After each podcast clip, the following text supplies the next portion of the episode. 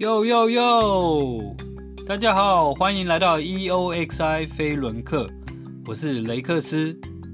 不管你是飞轮教练、飞轮人、飞轮人想要当飞轮教练，还是你是健身人想要走进飞轮教室，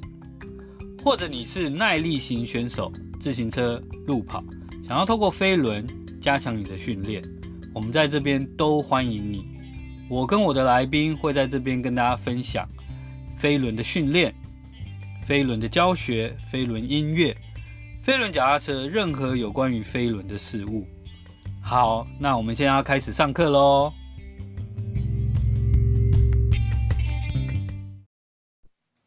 好，今天我要跟呃大麦教练 Michael 大麦教练呃聊天，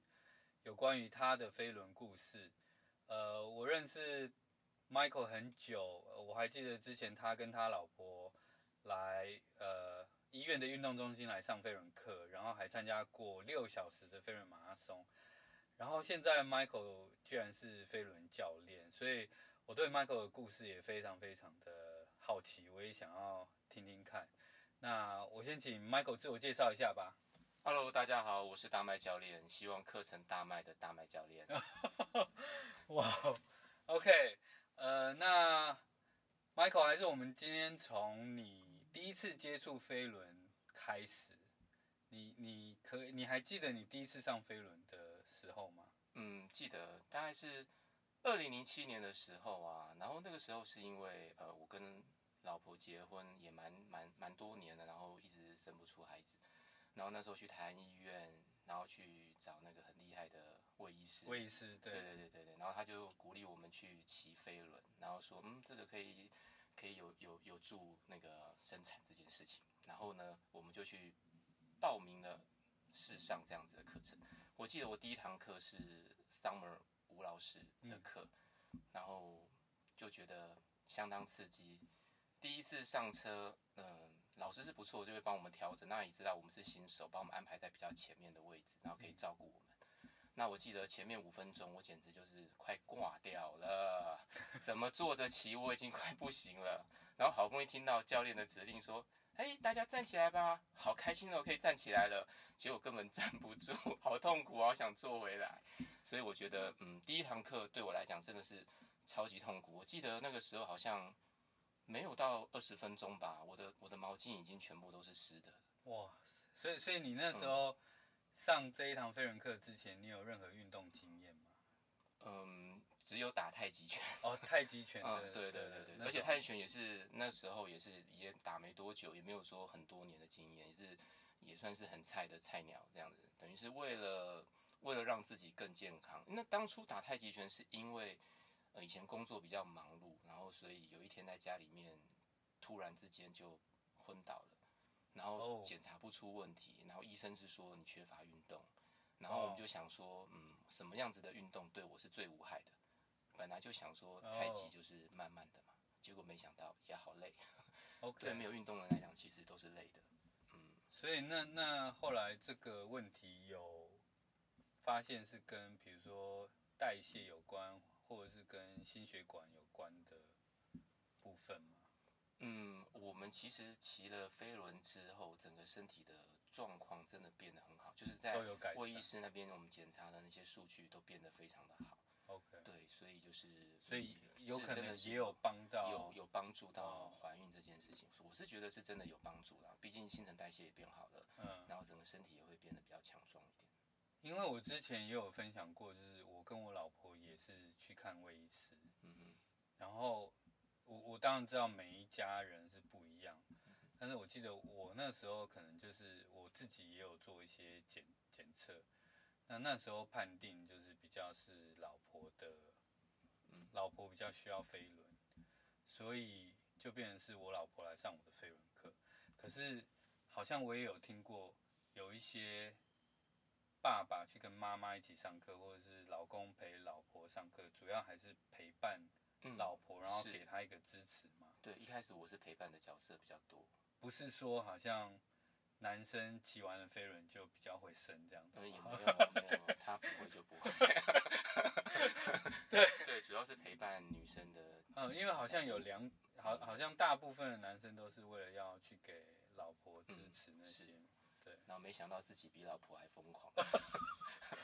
所以那那后来你们，比如说你们上完第一堂课以后，嗯他你们回家以后，他有没有觉得很累，还是他觉得不累，然后只有只有觉得你很奇怪，你怎么那么累？我们都快累死了。哦可是我们觉得就是有目标嘛，我们就忍耐一下。那时候想说，嗯，至少撑个三个月、半年嘛。嗯然后没想到一撑下去就遇到了很多很棒很棒的人。我觉得那时候台湾医院的教练都很棒，嗯，然后他们都会很照顾、关心会员，即便是我没有买私人教练课程，对，那他也是他们也是会看着我们在动，然后帮我们调整。所以我们觉得那时候就交了很多朋友，就留下来了。对，嗯其实其实那时候我也是觉得有一个小可惜，就是说那一个年代其实好像叫做安保嘛，嗯，就是威伊斯，他那边好像有一个名称叫做安保什么，然后它其实是有一个网页的，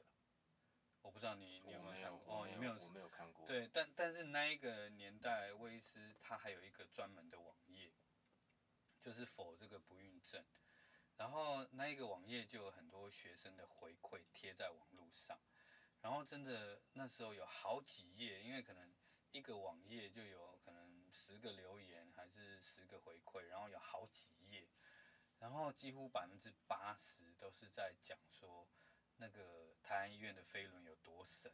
然后、然后生了多少呃宝宝出来这样子，所以那一那一个年代就是那一件事情刚好在台安医院这一个区域是很红的一个话题啊，其实的确是啊，就是后来陆陆续续，因为我们在那边待的比较久，好嗯几年的时间，所以对，其实都可以看到很多女生来，嗯然后就突然有一天请假了，对， 然后就再也不会出现了，对没对，错生小孩了，对，因为对我我们当教练就是就是看到同样的故事嘛，嗯然后所以所以就是那时候其实我们也是刚开始，然后我们也是在跟威斯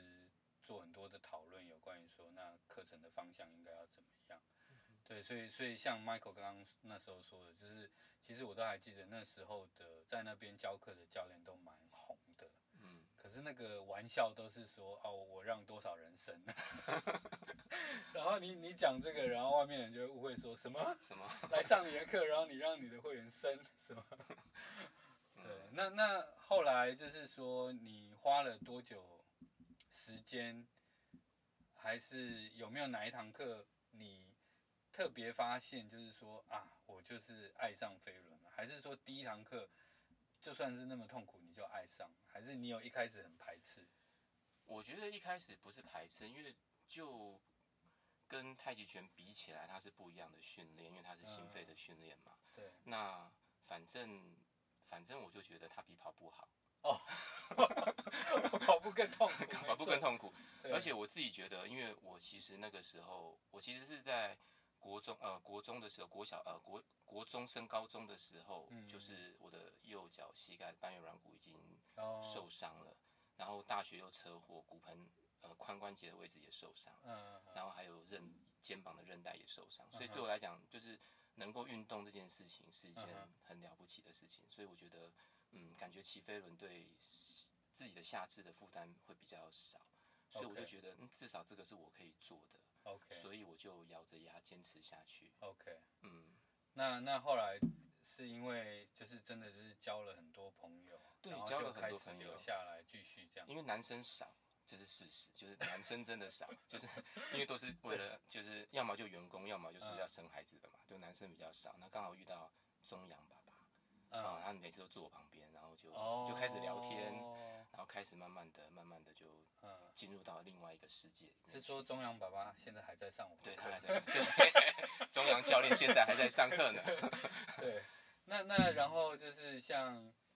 像你老婆就认识什么锦绣姐他们啊，对对对对对对然后什么 Lily 老师他们，嗯，都是因为 Simon 大洋教官的关系。哦，就都然后然后你是加入 Toro 车队吗？还是嗯，Toro 车队，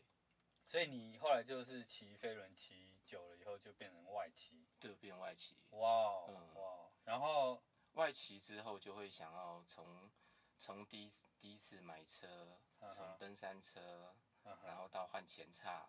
再到换公 路车，哦，然会后因呢为前面的前叉太软，太是不是重，然后太重哦嗯，然后而轻且量化没有什么效率， OK 就骑起来没效率，然后就哦换前叉，然后再换换公路车，然后就想说，其实，嗯，因为呃，像之前骑什么阳明山或什么的、啊，就会觉得好像不用太厉害的车，嗯，重点是腿力要好， 对。因为没有钱，我们就会这么说，后来有了一点钱，还 是还是这样 就好，对，没有，可是是事实啊，因为其实、嗯其实主要是跟了那个大洋教练嗯哼训练很多，然后 OK 其实不只是不只是嗯，不只是飞轮啊，还有对肌力的训练，然后 OK 相辅相成。他也会他也会开一些菜单给我们练，嗯然后哼我们就是这样练，然后就是有有计划目标，譬如说当那时候真的是很疯狂。就是我爸妈都问我说：“哎、这个礼拜我们要去哪里，可不可以？”说：“哦，不行，我已经排满。” 每个假日都是去外面骑车啊，哦，OK，然后就是每一年都会有一个目标，譬如说皮兹道，譬如说五岭，譬如说嗯阿里山，就是我们就有一个目标要去完成，这样然后那时候也都还在上班，都还在上班。但是已经开始感受到你自己健康状况慢慢改善。嗯，而且就觉得是越来越好，而且以前以前我自己的身体状况是像膝关节是因为受伤的关系，所嗯以其实到了秋天我就会知道秋天到了，哦，很痛，然后我的肩膀也是，我髋关嗯节也嗯是整个就是痛，嗯嗯而且那个时候我记得那时候呃那个敏如教练对他有鼓励我去上瑜伽课。 ，OK，我还记得我的第一堂瑜伽课很惨，一定很惨的，盘腿坐姿，我盘起来整个往后摔，然后老师拿了两个瑜伽砖，我才坐得住。哦，所以 OK 基本上连那个保健瑜伽， 就是最基础的瑜伽，我上起来都是全身都是暴汗。对，所以所以那时候，就算你做了其他的课程，像激励啊或瑜伽，老婆也是一直一起嘛，你们对两个都一起。嗯、呃我们是为了生孩子这件对事情，所以基本上飞轮他会上，然后他本身嗯是比较喜欢瑜伽的方面，哦、嗯，所以有了孩子之后，他就专心的做瑜瑜伽 伽。这样。对，但是我还记得他那时候也是飞轮，也是蛮疯狂的。是啊，他也跟着我们一起去外企啊。，对啊，嗯，对对然后后来是外骑之后，才才挑战那六小时马拉松嘛，嗯，因为你跟你老婆都有挑战六都小有时点马拉松对。他跟锦绣两个人。六小时马拉松不简单、对，其实那时候觉得怎么会这么傻？ 骑完之后为什么会那么傻？对，可是那个时候的六个小时，我觉得是因为有一群朋友一起，嗯，然后我觉得那个那个感觉就会变得很很不一样，对而且大家互相激励的时对候，会让我们撑下去。然后，而且我觉得很神奇，六个小时就是完全竟然可以不下车，对然后可以从头到尾骑完。对真的最后那一刻是，真的是眼泪会掉下来，哦，真的真真的的。只有当说三二一那个那个码表倒数的时候，觉得对。真的就觉得嗯很感我动。我就是因为有一年我去了荷兰，然后参加了荷兰的六小时，然后那一年大概是五百台还是五百五十台，哇哦，从我去的那一台那一年之后，他们就变成六百台，到到现在每一年还是有，大概就是六百台，然后六小时，然后我我骑那六小时实在是太痛苦了，但是结束的时候实在是最后一小时实在是太爽了，嗯所以我就决定说，就是一定要 让台湾体验 也一体下，验一次啊还这好我么有体验过。对这么痛苦，然后这么快乐的感觉，所以很开心有听到你们有一样的，嗯一样，的真的感真的受真对的，当当下真的是超级感动。我记得那时候是前三个三个小时之后有一个一个小时的类似那种呃呃舒缓比较呃算是呃，课程上排可还是能这样有子有一有段强度上的一个对控制，中间有一段对就是比较恢复的状呃让大家恢复的恢复的呃骑程。对，可是我觉得那个恢复期程对我们来，对我当时的来讲是煎熬的，哦，OK，我觉得超级煎熬，因为其实前面强度拉得很高，然后突然之间扩荡下来，然后当下一个小时再拉起来的时候，再拉回来其实有点痛苦，好，最后那两个小时超痛 苦。对 OK 我我的身体已经准备好要要好扩荡的感觉，可是就是对就是阻力比较轻了，然后是在嗯一个稳定的转速，然后一直骑一直骑，可是可是到最后那两个小时真的就觉得痛苦。哇哦嗯，OK，然后因因为我记得是你还是你老婆，我们都还要把她拉到台上去吃，对，我老婆，我老婆跟秦秀两个人，一个人三小时到台上一起。 ，OK，那后来大概这样子花了多久时间才生出宝宝？哦，没有，后来生出宝宝是，呃，嗯，我觉得可能也不见得是跟飞轮有，应应该讲说，我们因为骑了飞轮，身体的呃整个素质都变好，嗯其实包括我自己也嗯变得比较健康。可是我老婆后来因为检查出来，其实是跟那些所谓的那些什么、嗯、代内谢内分泌嗯比较没有关系，没有关系基因检查嗯出来就是其实是了基因解哦的问题。 OK，所以我们后来还是其实是靠，就是如果这边可以讲，就是宗教的关系 OK，然后然后哇哦就莫名其不是莫名就是就是就是获得了解决，哇哦对哇哦哇哦，那是另外一哇种哦另外一个故事，哇哦，哇哦嗯，OK，哇哦，但是还是很恭喜，谢谢对谢谢。谢谢就是那时候看到宝宝出来，还是觉得说哇，替你们真的很开心我。还记得那时候在台湾骑，那时候我老婆嗯怀怀孕嘛，那还是嗯继续骑飞轮啊对、 cranking 啊什么对在对对在对动，对，然后看所有的现场教练都很担心，一直一直护 着她，哎你好不容易有了哦， 你要小心 哦，你要小心哦，对对，大家都很担心她。哦，这这一件事情就是呃，有一次魏医师就跟我们说，因因为我们的认知就是说，你今天怀孕了以后，可能前三个月就是不能身体不能过热，嗯因为一般的孕妇是前三个月都不希望运动啊，或者不希望身体过热，除非你怀孕之前就有运动习有惯，运动习惯，而且是高强度的运动习惯，那当然，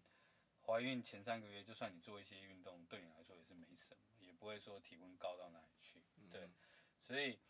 呃，那时候魏医师就来跟我们说，没有，他现在的发现是不孕症，然后透过这种他的治疗，然后到怀孕的那前三个月，一定要想办法维持这个代谢，没有维持这个代谢，反而会就是 hold 不住，所以就变成说，我们就变成说，呃，不能让这个孕孕妇怀孕了以后从我们这边毕业，我们还要把她留着三个月，然后我们还要操她， 嗯，你知道吗？然后对教练来说是多恐惧的一件事情，就是你都觉得她怀孕，然后你都觉得她应该要嗯，就是休息还是什么，不是，我也是说你你这样子强度不够，你要操她，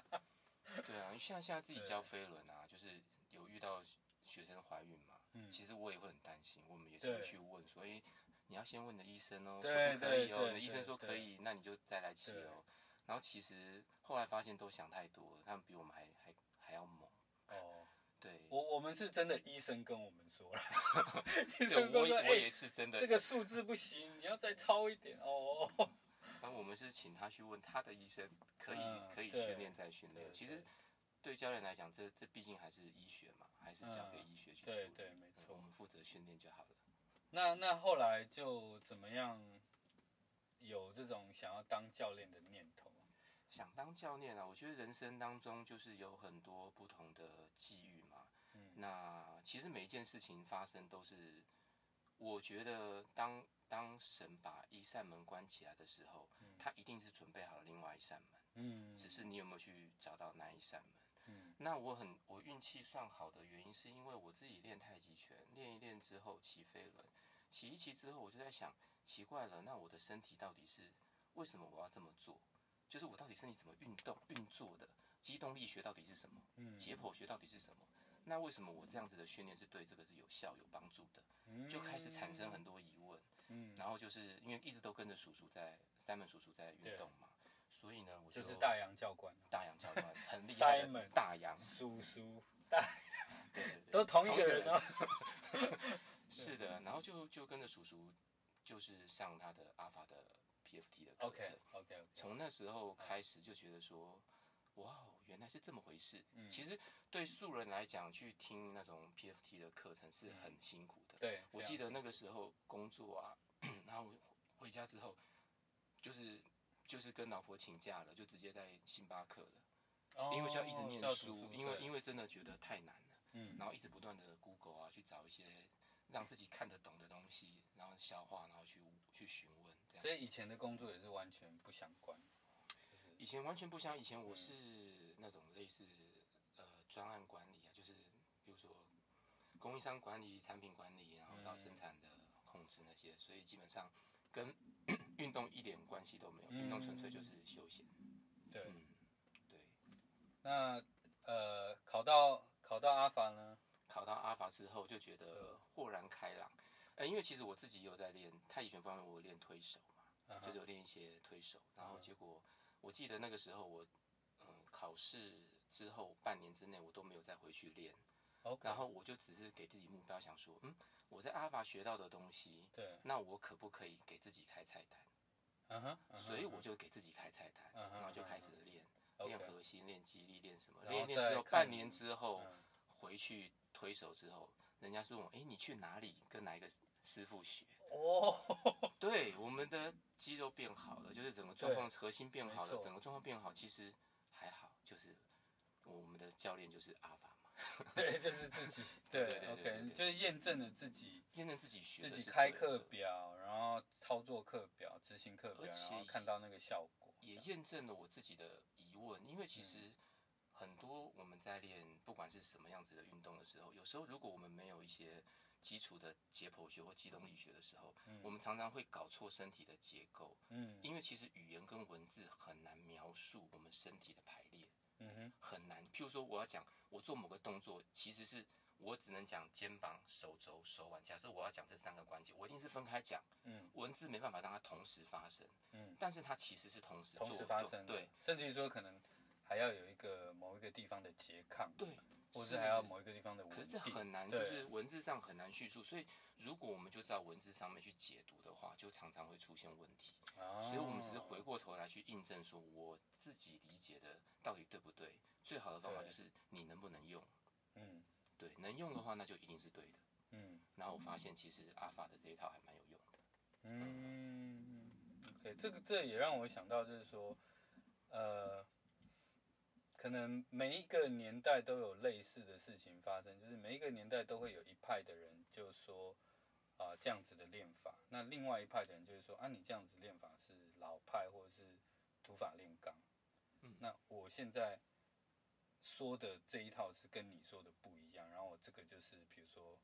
新的。嗯哼，新的科学或者是新的呃研究显示，呃，最最好的举例就是说，可能二十年前我们在学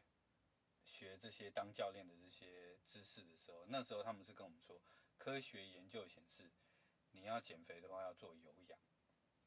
但是现在这个年代，他们是跟我们说，科学研究显示，你要减肥，你要做无氧，或者是你要做高强度。对但是我的疑问就是说，OK，那你现在讲这一个，然后你推翻以前的说法，可是以前你在跟我们讲的时候，它也是科学，嗯，对，但是你现在讲说哦，高强度是科学，那好像有氧就不是科学，你你嗯懂那个意思可吗是？我但是但是嗯其实我一直认为是，当时有科学证明有氧有好处，然后现在有科学证明无氧有好处，那一定是要像你说的，你没办法用文字描述，然后一定是看一个人怎么样去整合它，或者是去排它的先后顺序也好，嗯或者是排它的不同的组合性也好，你知道吗？有点像太极，黑里面有一个白，白里面有一个黑。是，那中间的还有一个点，对啊，你懂我意思吗？我觉得一一定是像你说的，就是可能你分开讲，你没办法真正的描述嗯身体的奥妙。那身体的奥妙可能是真的是比较整合一点，或者是你无法想象的一点。因为我觉得现在的人在吸收运动科学或者是营养学的这个知识领域方面，大家都嗯喜欢读报纸的标题，嗯呃，我觉得这是很大的问题。譬如说，呃，老板刚刚说的，就是呃，到底有氧好还是无氧好？可是嗯他有没有想过，每个人身体都不一样？对啊，对。对那譬如说，，有些人会说，啊我跟你讲哦，你要多吃花椰菜，花椰菜对人体多好多好多好多嗯好多好。那你是不是只只吃花椰菜了？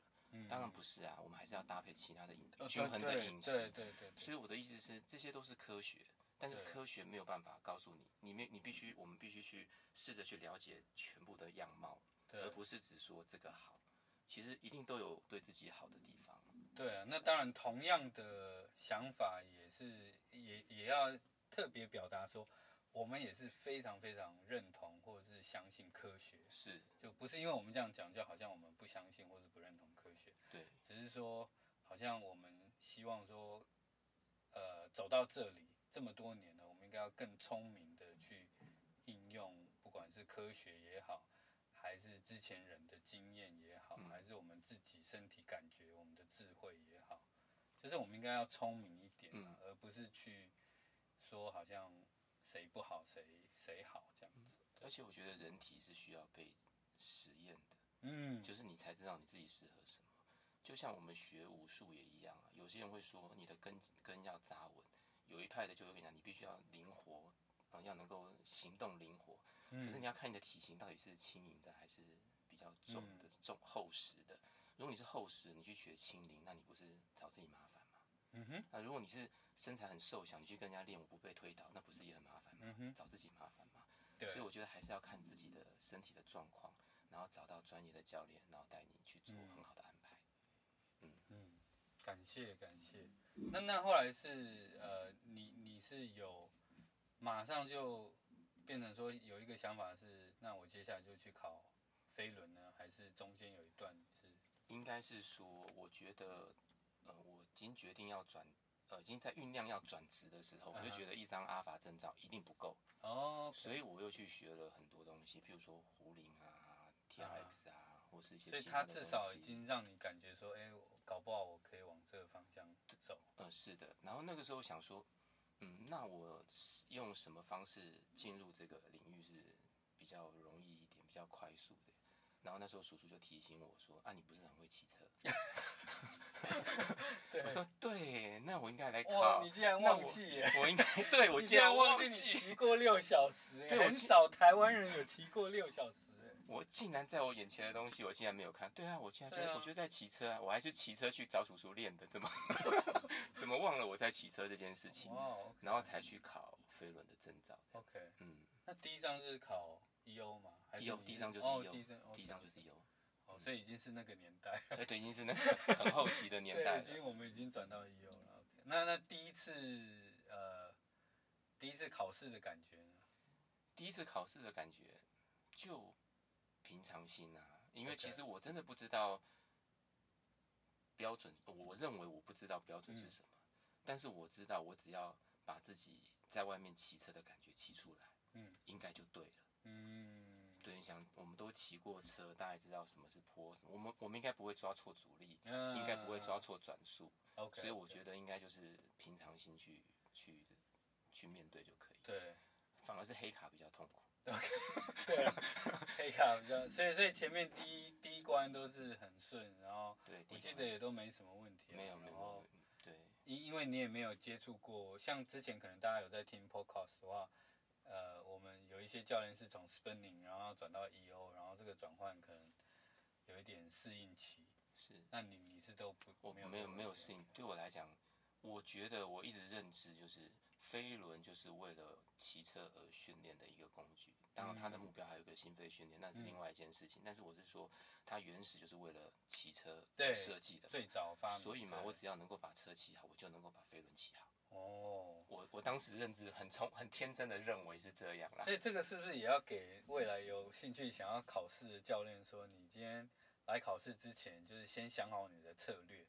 嗯，假设你可能有一些策略已经是先想清楚嗯了，那你考试应该也不会有那么多压力。这样，嗯，我觉得最大的问题是应该是说，你要不要先去骑车骑骑看？嗯，你就对知，道上面的考官们或是讲师们在说的是什么，嗯嗯嗯嗯，不然你会对一直找不出来为什么你会觉得我阻力不够啊？因为一看就知道不够，不是吗？ 对，因为你不知道什么是阻力，就是什么是坡，什么是什么是转速，我在平路到底什么是转速？可能可是对接触人来讲又很难，因为他就是没接触，他只是来学习嘛，可能对只对是骑了飞轮有兴趣来学习，所以呢，我觉得我们应该嗯，就是鼓励大家去外企去嗯认识为什么我要做飞轮这件事情。对，对，啊就是或反正就是我觉得本来那时候的健身房多了这一个飞轮教室，然后后来整个健身产业，全世界的健身产业健身房都会有一间飞轮教室，也是因为 Johnny G 就是觉得说耐力型的选手，耐力咖，要在健身房要有一个地位，因为以前没有飞轮教室的健身房，就只有健美咖跟舞蹈咖，嗯，对。那现在的健身房是你又有健美咖，又有舞蹈咖，又有耐力咖，然后可能又有一个瑜伽咖，对，就是大家都比较有，找到自己的嗯对对对，一个一个一个空间呐、对，所以我觉得就是耐力咖，就是一定要稍微知道说，飞轮教室就是比较否耐力咖，所以像像 Michael 刚刚说的，你可能要知道说耐力运动就是在户外骑脚踏车啊，嗯大概是怎么样的运动，然后跑步啊、路跑啊。你你后来还是也有路跑嘛？我记得对啊，我就是跟着叔叔的跑团一起跑啊。对嘛哈，对啊所以后来还是结果膝盖都 OK， ，OK 耶，就哇是骑飞轮，其实把我的大腿肌力练起来。我记得那个时候，高中那时候第一次手术，因为那时候其实国国中的时候就撞到石头，然后整个嗯半月软骨碎掉，嗯，然后那个不敢讲，所以它其嗯实在我的膝盖已经碎了一年了。哦，然后因为走一走，压迫神经突然会软脚，会 OK 跌倒，然后才去看医生。然后医生说你这个怎么都没有来看，哦已经延误 OK 就医了，所以只能把 OK 软骨取出来。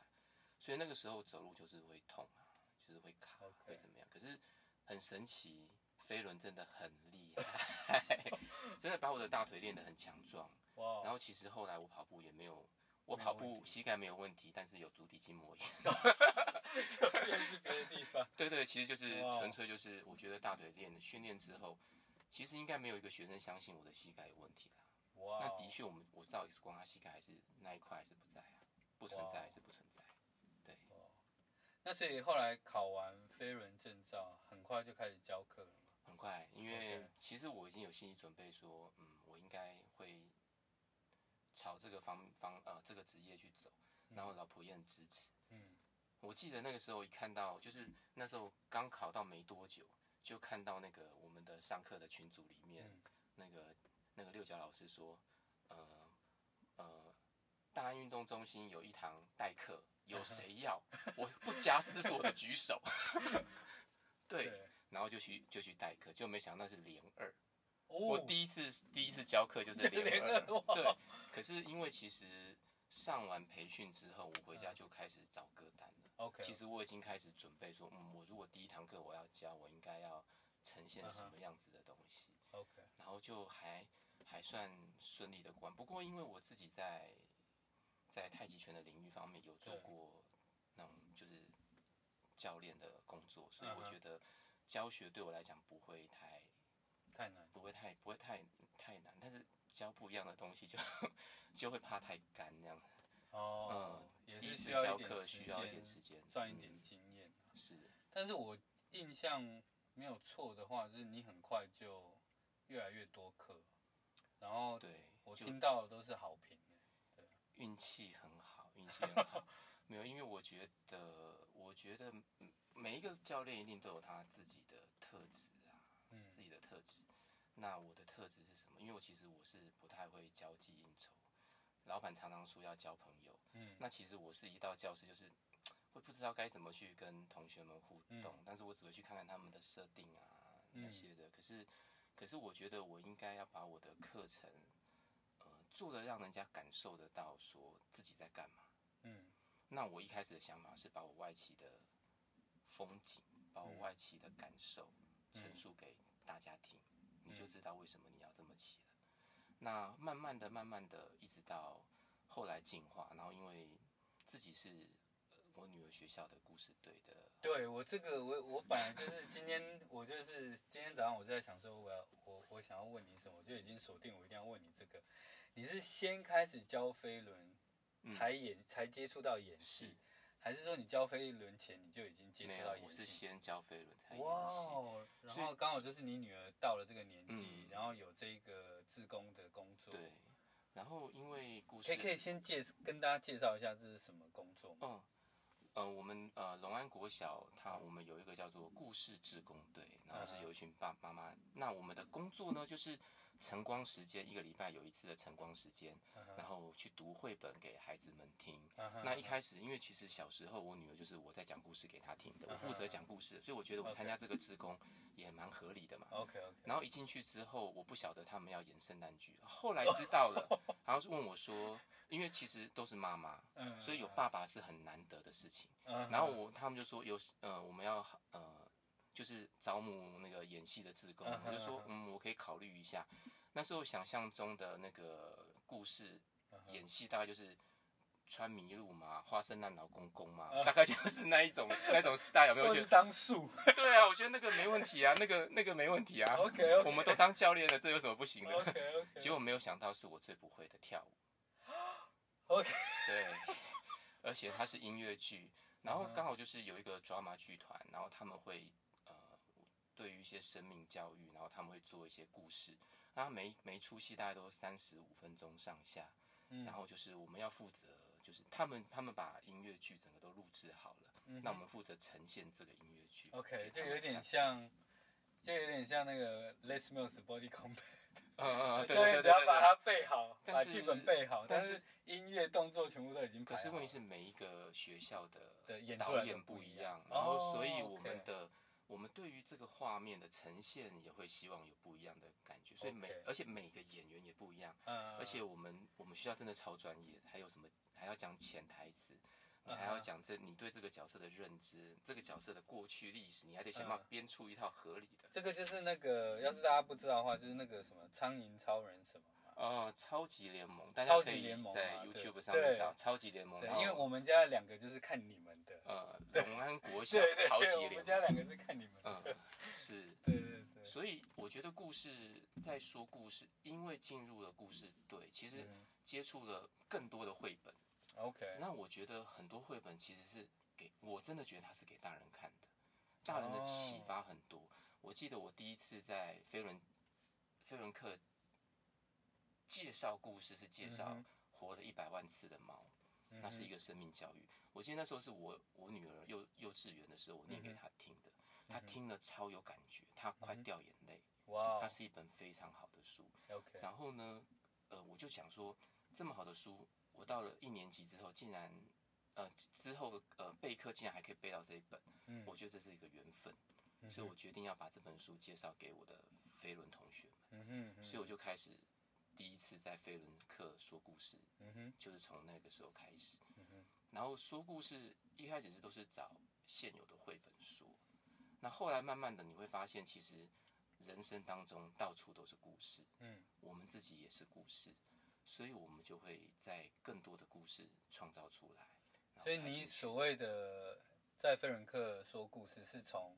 一开始的暖身，可能就先讲故事的前头，然后接到嗯课程的中间，接到结尾，是还是说挑课程中的某一个地方呃讲故事？我的说故事方法是这样子，就是暖身当然就是正常的暖身，嗯然后到第一个 X 的时候，我就会开始铺陈一下故事。嗯，可是我觉得在考黑卡之前，我说故事比较啰嗦，嗯哼嗯就是我会说太多话。 OK 哦 OK，然后考了黑卡之后，我的话变少，我就把我的故事做得更精简。嗯，所以第一开始就是在音乐的副歌之后的空档，我会开始讲故事，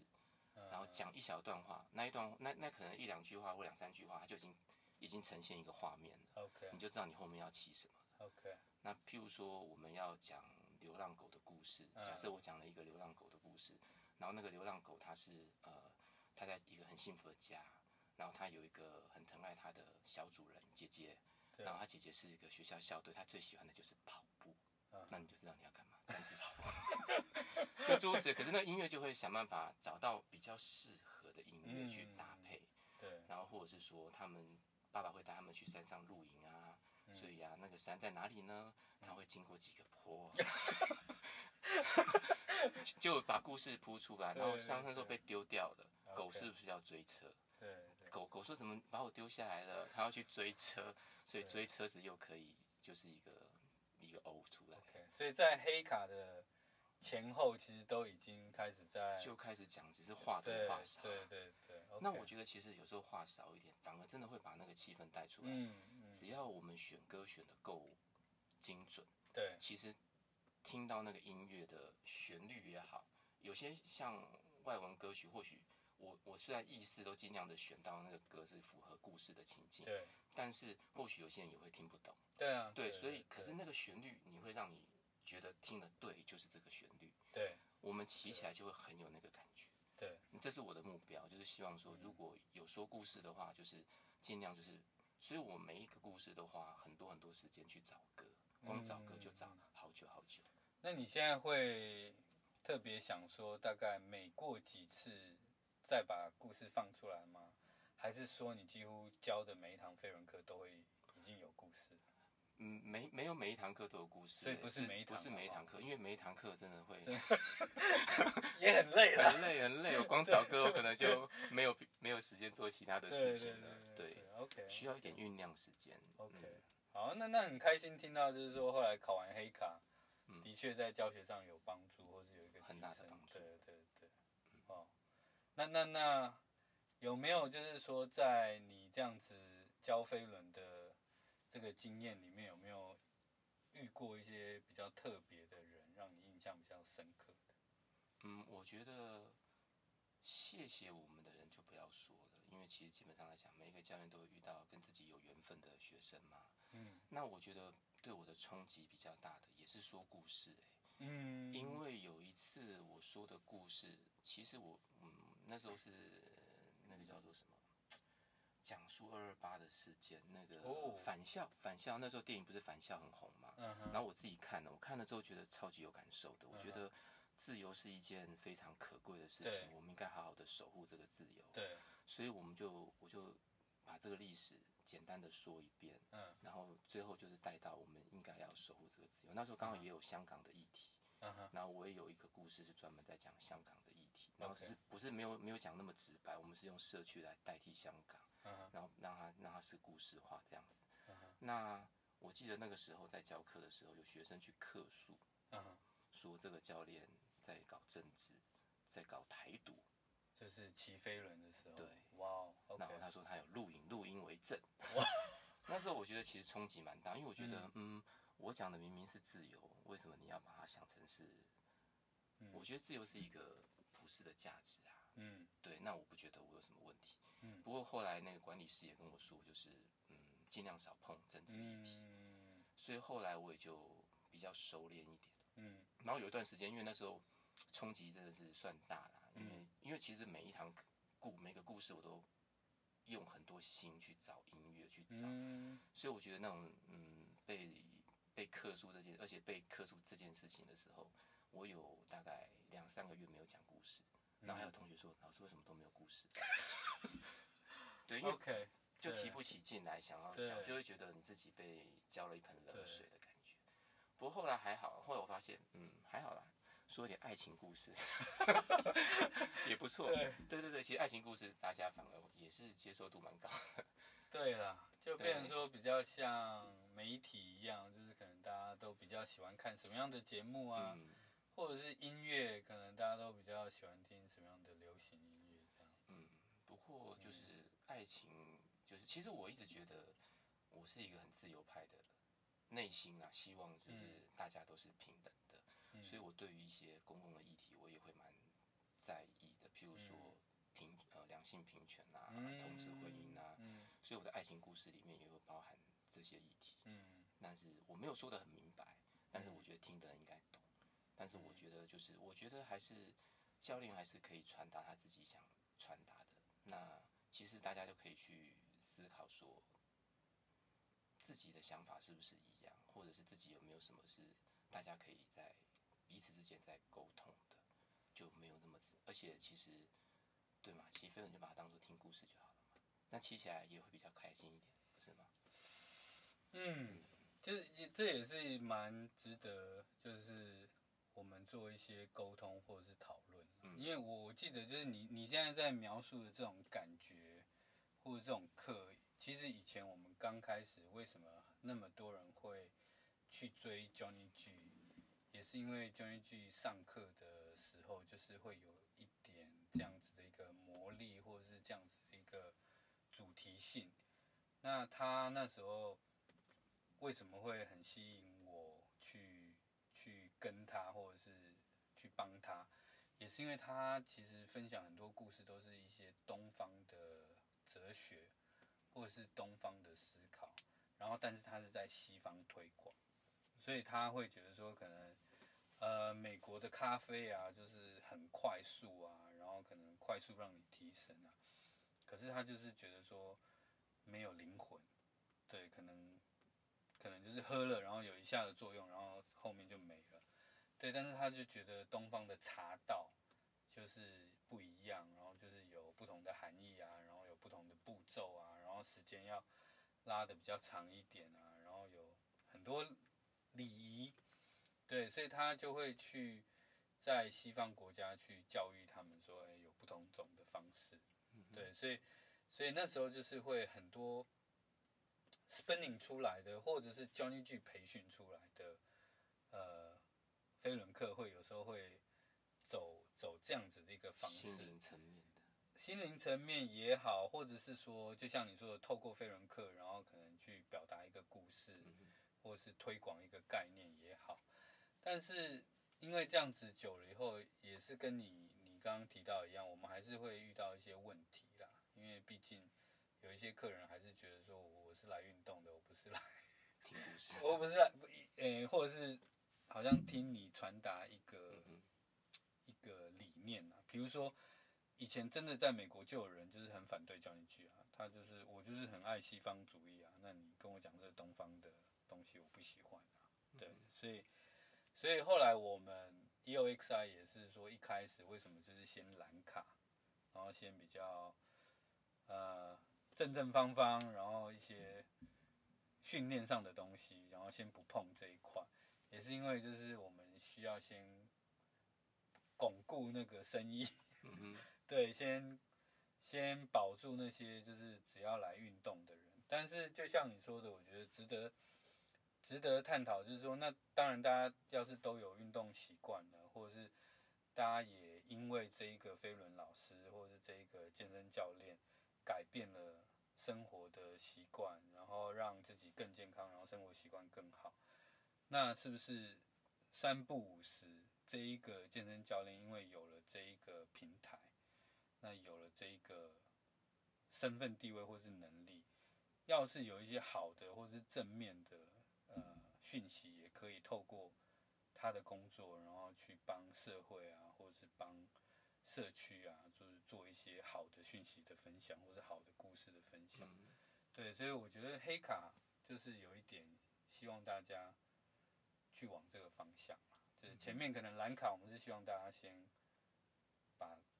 一般人的健康、运动频率、运动动机先带出来，但是后面的确就是我们希望可以透过像你刚刚描述的那样子的感觉，做一些不一样的事情啊、但是我觉得未来的沟通应该就是可能像像今天你这样来分享，我觉得就是太棒了，因为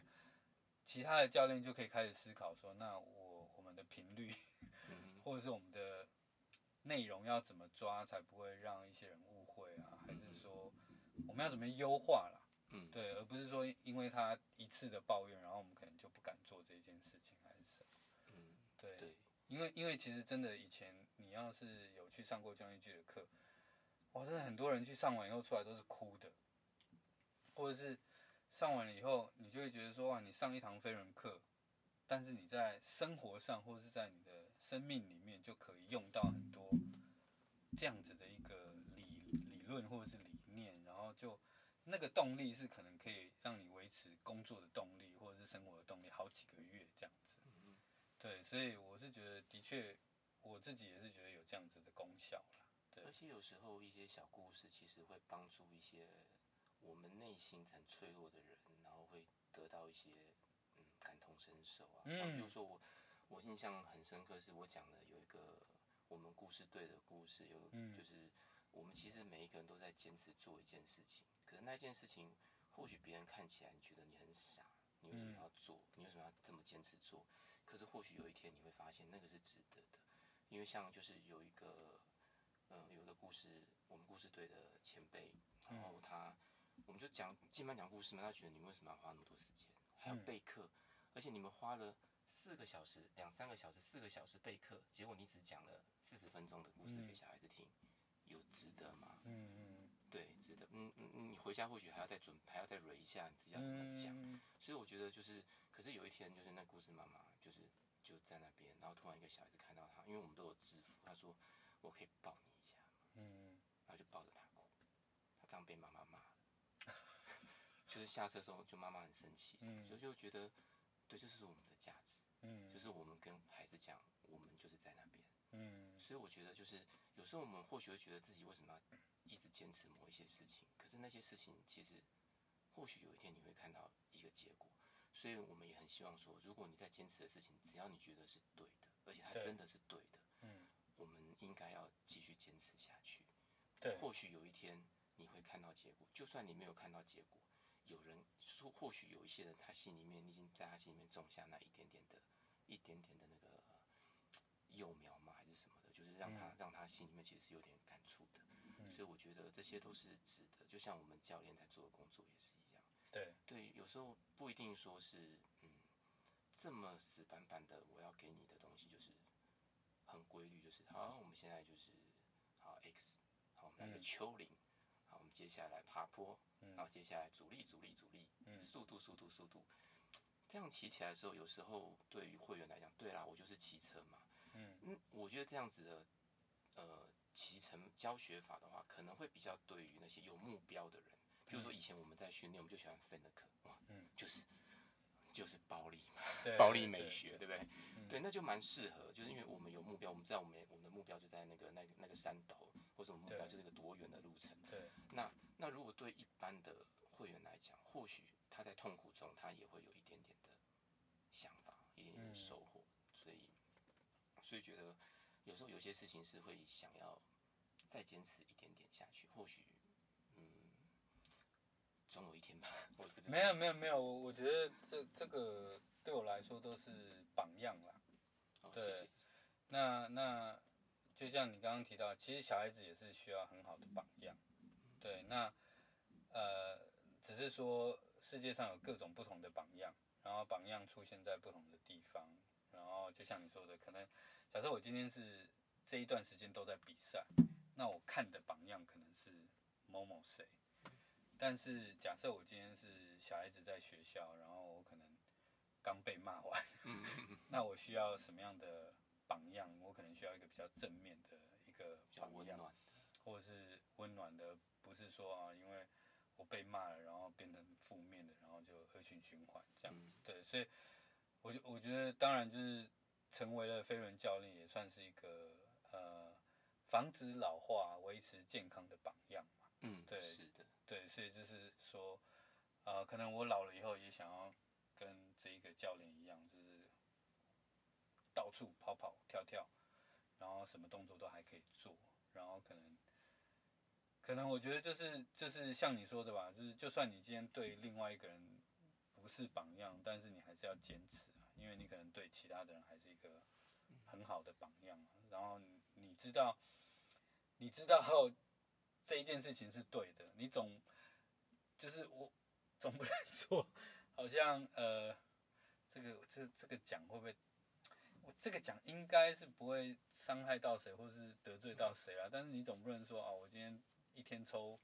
五包烟是一个很好的某种程度的榜样吧？这应该嗯这这是负面的 榜样。这应该还是有，就像你说的是什么是对的，然后什么是不对的吧？对，所以我相信就是我们现在做的应该都都是很好的榜样，只是说对不同人，然后不同时间。对，嗯是嗯。那那好，那还还有没有什么？就是比如说，呃，未来接下来你有还有在想的一些飞轮上的梦想，或者是飞轮上的目标？飞轮上的梦想跟目标，嗯，我觉得飞轮对我来讲，就是其实是我运动的，算是以有有氧类的来讲，我是我的起始。那我觉得我应该就是会努力的去坚持它到最后，就是我不会因为我现在的不同的课程的发展，然后就是会把课啊飞轮课我就不教了，我觉得不会有这种事情，因为我觉嗯得飞轮还是一个嗯是一个我自己很喜欢的运动项目之嗯一，嗯对， OK，、嗯对，所以开始就是我们年纪比较大，我们就会开始对，就都有是一样的想法， 就是我们会减少，但是我们不 对，我会们会会让它停掉。掉，嗯对，那那像可以跟大家分享一下这一段疫情的期间，然后这样可能健身房没有开啊，然后没办法上课，一个全职的健身教练或是飞人教练，你都在干嘛？对，惶恐 没有没有啦，就是其实我们要想办法活下去啊。那其实，在第一波疫情的时候，那个时候还没有还没有健身房还没有停，只是有嗯第一波疫情进来，然后维持什么二级警戒啊，那时候还还是嗯嗯嗯二级的时候，那时候其实心里面已经在想说，嗯，我们真的要走到有一天一定会需要线上课程这件事情。然后呢，那个时候在测试网络，因为自己的家里网络不是很好，效果不是很好，嗯然后家里的整个格局状况也不是很适合，嗯所以刚好经历了一段时间，刚好把家里整理了一下，嗯然后网络也刚好换好了，嗯哼，然后就不小心三级，哇，所以就是一切都是安所以排好就是你的。还好你有预先可先是想到，可是其实，在一开始推课的时候，其实我真的是想很多，嗯我到底要给学生什么样子的东西？嗯那线上课程跟实体课程差异很大，嗯尤其是呃，当然我们可以把那个荧幕放在自己的前面，然后说，哎，某某人你的姿势不对，嗯可是口指令要比实体课更清楚，嗯因为我们的口指令就会影响学生的动作，即便我要纠正他，我也要能够说他听得懂的话。嗯好，第二个就是我们上线上课遇到最大的问题是学生害羞不敢看荧幕，嗯或者是他们家空间或许不够大，所以他没办法对焦到他身体。所以呢，我觉得这就是我的优点，因为我我就是一个从身体整个就是不大能运动的人，嗯一直到能运动的人，所以大概中间过程经历过哪些痛苦。嗯我我不是一开始就是体育系的，所以我知道说卷腹的时候遇到什么困难，你的嗯难处在哪里，你在深蹲的时候你可能会遇到什么问题，嗯，所以我觉得就是会适时的在操作的过程当中，把你想象得到的问题都丢出来，就是说，哎，要注意什么，要注意什么，要注意什么， OK，就让自己的口指印更清楚，然后也学着就是把排课排得更清楚，目目目标更清楚。 OK 我这堂课目标是心肺，那我应该怎么样达到心肺的效果？ OK，如果这堂课是核心，我要怎么样让核心做到效果？如果这堂课是 OK 重训，那我应该选什么样子的器材给学生什么？如果我这堂课是要让大家练呼吸，那我应该教什么东西可以让大家可以嗯 OK 练到这些事情？然后我觉得就是课程的强弱啊、难易啊，要去做一些分配。然后慢慢的，呃，一一段时间的维持之后，那中间甚至还因为有一段是暑假嘛，刚好有一段对暑假期对，没间，错，还开了亲子体育课。哇哦，啊，所以那一 OK 段时间我就很开心，因为刚好开了线上亲子体育课，我带着我女儿一起运动， OK，超棒的。就那等于他是们也带着他们也带的着孩子小孩运 OK，动哇哦所以那一段时间还不错。然后小孩子因为也是疫情在家嘛，嗯，他也跟着我一起动，他每一堂课都跟 OK 他几乎每一堂课都跟。然后阿妈 OK 说要吃饭哦，不行，我现在有课，我不能 吃。爸爸说现在不能吃， 爸爸说运动后才能吃。 对，他就每一堂课都 OK 都跟，所以那个时候我觉得对我们的收入是减少，一定是嗯减少很多。可是我觉得我获得了更多跟孩子陪伴机会，因为我们服务业嘛，就是难免就是工时间跟一般正常的上下班不一样，跟学生的上下学也不太一样，所以嗯、呃跟小孩子的互动真的就变得少很多，跟之前比起来少很多。所以我觉得，嗯，这个疫情期间是刚好也让自己反思这件事情。所以疫情之后，其实自己对于课程目前手上的课程也做了一些检讨，到底应该给学生什么，或者是给家人什么，我觉得都都都重新做了一些思考。嗯，那那听说你现在还有保留这些线上课程嗯，线上课程是会保留，因为我觉得我不是说唱衰台湾，就是一定会在一波的疫情，嗯而是我觉得会上线上课的学生，他会有几个面向。第一个，他真的很忙，嗯，你要他出去外面跟人家运动的交通时间，对他来讲很辛苦。嗯第二个就是他觉得家里方便，我运动完我就会马上洗澡睡觉，嗯然后第三个就是有些人是不喜欢，有呃，譬如说我自己，我记得那个时候上瑜伽课的时候，感觉是一样的。嗯我我很害怕在人群里面，因为我做的很差，嗯或，者我表现不好，对，我不想让人家知道。对，可有是这我样会努力的努力，可是我不想让人家知道。对这个这些人也是会来上线上课程的， OK 所以我觉得，而且线上课程它是没有国界嘛，对所以我现在有有一个老师，他是在去西班牙任职，就他还在持续上我的线上课。然哦后也有花莲的老师啊，有一些哇哦就是其他县市，台南、或是什么地方，所以我觉得，我觉得我们在那建议那他学们当生初是怎么知道你的课程的？呃，就是透过透过学生介绍的，哇哦，嗯，比如哇说有有学生的爸爸妈妈在台南，嗯，所以他们就来就上一我起们就来上我连们的上课，哇哦，对，或是朋友的朋友在什么县市，然后他说这个老师上的还还不错，可以来嗯试试看，就就来试试看。谢谢大家的收听，但是很抱歉，我们这一次的录音又遇到了一些呃收音上的麻烦，呃，然后还有最后一小段呃不小心被我剪剪掉了，呃，但是呃我们收音的问题现在已经解决了，所以之后呃声音的部分应该都会更清楚，明显很多。呃，然后最后大麦教练这一小段很不好意思，呃呃，但是还是很感谢大麦教练跟我们分享那么多。然后呃，Michael 他的脸书叫做刘奕宏，一个立，然后一个雨字的这个奕，然后红是这个公字旁的红，呃，所以大家想要呃看有关于更多 Michael 的。呃讯息的话，可以上 Facebook 呃搜寻刘奕宏。那飞轮课的部分，我记得 Michael 是跟我们说他在世界的大安店哦，所以大家想要听听看他的故事飞轮，可以呃往世界的大安店看一下大麦教练什么时候教课。好，那谢谢大家这一次的收听，我们下次见喽，拜拜。